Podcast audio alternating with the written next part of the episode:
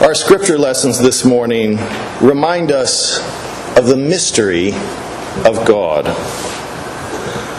I don't mean because there's some hidden revelation in them, or because it's particularly hard to understand what they're saying.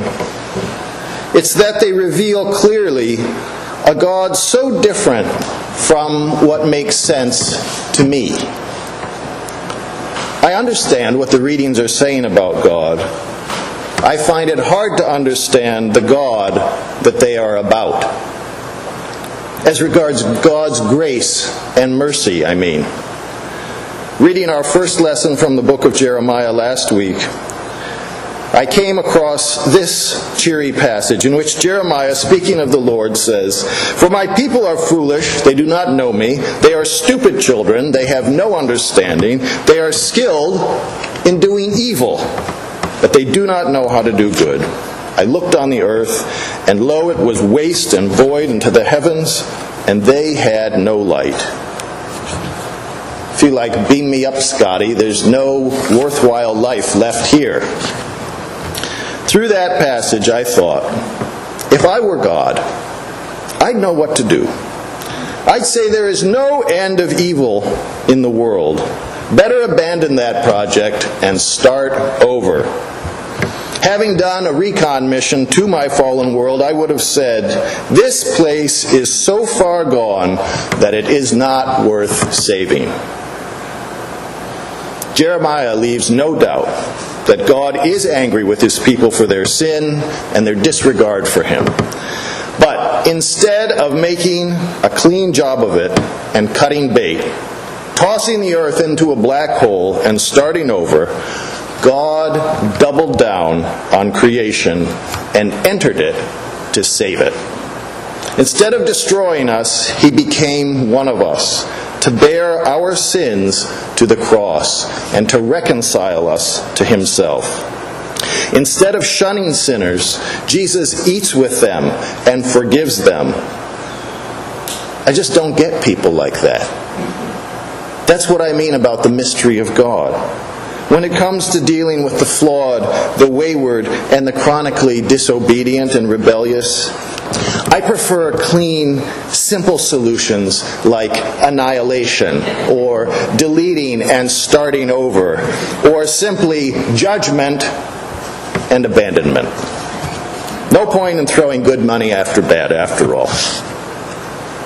Considering our gospel lesson from Luke 15, do you know what I'd do if I lost a sheep or a coin? Far from running after it or sweeping the house in search of it, I'd just wait for it to turn up. And if it didn't, I'd take it as a tax write off. Consider then the Apostle Paul, also known as Saul, who describes himself in our epistle lesson as formerly a blasphemer, a persecutor, and a man of violence. We know from the book of Acts that Saul stood by at the stoning of Stephen the martyr and approved of it. If I were God, the next chapter of Acts would be about the stoning of Saul an eye for an eye and a tooth for a tooth. Instead, Paul writes in 1 Timothy 1, verses 13 and 14 I received mercy because I had acted ignorantly in unbelief and the grace of our Lord overflowed for me with the faith and love that are in Christ Jesus. Do you know the quote in which Mark Twain says, It's not the parts of the Bible I don't understand that bother me, it's the parts that I do understand.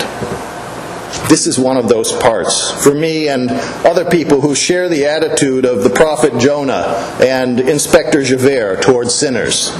Namely, I'd like a box seat to watch when they get what's coming to them. God's grace unsettles naturally unmerciful people like me and Jonah and Javert.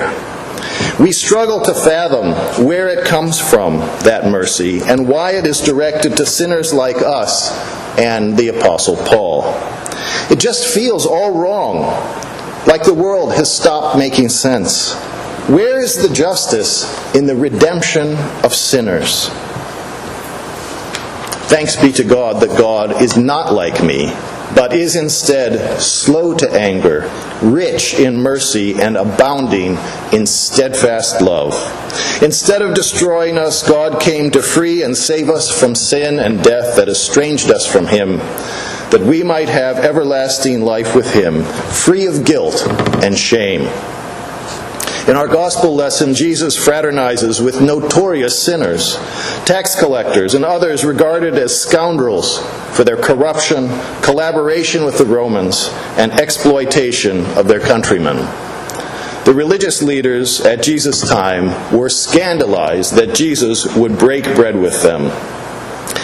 At the sight of our sin, that self inflicted mortal wound, God did not abandon us to our fate but instead took our sin on himself in the person of Jesus Christ, taking on our humanity, our suffering, and dying as we do. In his death, Jesus put to death our sins. We who are baptized into Jesus' death and resurrection have received God's righteousness in exchange for our sin and everlasting life with God in exchange for our mortality. These are not rewards for our good behavior, but gifts of God despite our sin. If you're new in the area and don't know if you really belong here at Messiah, let me tell you why I'm here. In the words of our second lesson taken from 1 Timothy chapter 1, it's because Jesus Christ came into the world to save sinners. And even though this attitude of God toward us perplexes me, I am grateful for it. For, like the Apostle Paul, a sinner is what I am and what we all are. And Jesus is the one who can and will save us from our sin. What very good news that is and has been from every generation since Paul wrote those words to Timothy, reflecting on his own history again as a blasphemer, a persecutor, and a man of violence. He must have wanted to disappear. Paul told Timothy that he had received mercy because he had acted ignorantly in unbelief. But in many cases, we sin not out of ignorance, but out of convenience, contempt, or carnality, knowing full well that it's wrong. The Apostle Paul had a lot in his past to be ashamed of. And he was acutely alive to that fact. But he was even more alive to the fact that his sin and his shame were crucified with Christ.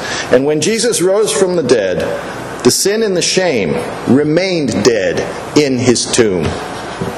Paul had been forgiven a massive, crippling debt, the magnitude of which is reflected in his tenacious dedication to the spread of the good news of God's grace toward us in the gift of Jesus Christ. That grace fueled the afterburner zeal with which Paul conducted his missionary journeys around the Mediterranean Sea. Now, it's important to make clear that there is all the difference in the world between the true gospel of sin and grace and false gospels that simply deny or minimize sin and its seriousness. Without sin, there is nothing to be saved from, no need for a Savior or for salvation. Paul's frank admission of his sin flies in the face of any who would deny their sin or use psychology to excuse sin or explain it away, or claim that no one can judge them. Fortunately, our judge is also our Savior, who loves us and sacrificed himself, taking on our sin and its penalty. Like a shepherd who loves his sheep, he seeks us out to restore us to his flock. And unlike Jonah getting upset over the repentance of the people of Nineveh, God rejoices in our repentance. God's grace, does God's grace obviate our need for moral guidance, for the disciplines of Christian discipleship, for resisting temptation, or striving for holiness and obedience? Of course not, as Paul says in Romans 6, verse 2. How can we who died to sin still live in it? But during our sojourn through our fallen world, sin still plagues us. And no amount of striving on our part can cause us to free or by which we can free us free ourselves from our sin. Only God's grace, only God's grace is sufficient. If this seems like an old and well worn message, that's because it is. And for the likes of sinners like us, it can't be well worn enough. We need to continue in God's grace, not just at the moment of our baptism, but every day as we put on our baptism with our clothes. We need to continue in God's grace because we continue to sin. We continue to receive God's grace as we receive Christ in His Word and sacraments. Some of you know that I offer a Welcome to Messiah class each year to introduce the congregation to potential new members. One, our next one will begin on October 9th, which you can read about in today's bulletin. Current members attend to as a resource for the new folks and to refresh their own memory of what we believe and why we do things the way we do. A few years ago, we began the class as usual by introducing ourselves and saying what we consider important in a congregation. I was eager to tell the new people about the activities and events in which they could participate in addition to the worship services, to build community and to support one another. And those are important events and activities. But as we went around the room, one of our longtime members, who is here today, says, What keeps me coming back is the forgiveness of sins. Wow. At that moment, I felt simultaneously a sense of pride that we still proclaim the forgiveness of sins, and a big sense of silliness that I had failed to mention it myself. As I was reminded that day, we should not be embarrassed by repeating our proclamation both of our sin and of God's grace. It's what we're here to do. When we walk into the grocery store, are we disappointed to find that for yet another week they're carrying the food that we need, expect, and enjoy? Do we wish that they would stop carrying what we've always bought and branch out into car parts and upholstery? Speaking for myself, the day I walk into ShopRite and they've dispensed with pickled herring in favor of lawn gnomes, that's the day I remind the manager of his job and beg him to stick to it. Here at Messiah, sin and grace, judgment and forgiveness, law and gospel, word and sacrament, reconciliation and freedom are our core competencies, the staples that we are privileged and proud to offer to everyone who will receive them, week in and week out. Is that all that we talk about? Of course not. But as your pastor, my job is to stick to the church's proclamation not to use this pulpit to try out my own ideas or to use Scripture as a springboard to speak on the latest trends in fashion or politics or airline loyalty programs, which I know a lot about, by the way, fascinating as those discussions may be. Today's readings remind us of why we're here. If we leave here remembering anything of today's service, I hope it is the image of Paul, so ashamed of his past as to be unable to live with himself, and God's grace overflowing to him like someone sitting under a waterfall. To him who once persecuted the church, washing away his sin, his guilt, and his shame. God's grace that availed for Paul is for us too. And God invites us back week after week to stand under the cataract of His grace pouring over us. Thanks be to God for His continuing, constant gift of grace, His unmerited favor toward us, and His forgiveness of our sins yesterday, today, and tomorrow. It was, it is, and it will continue to be the very best news in the world.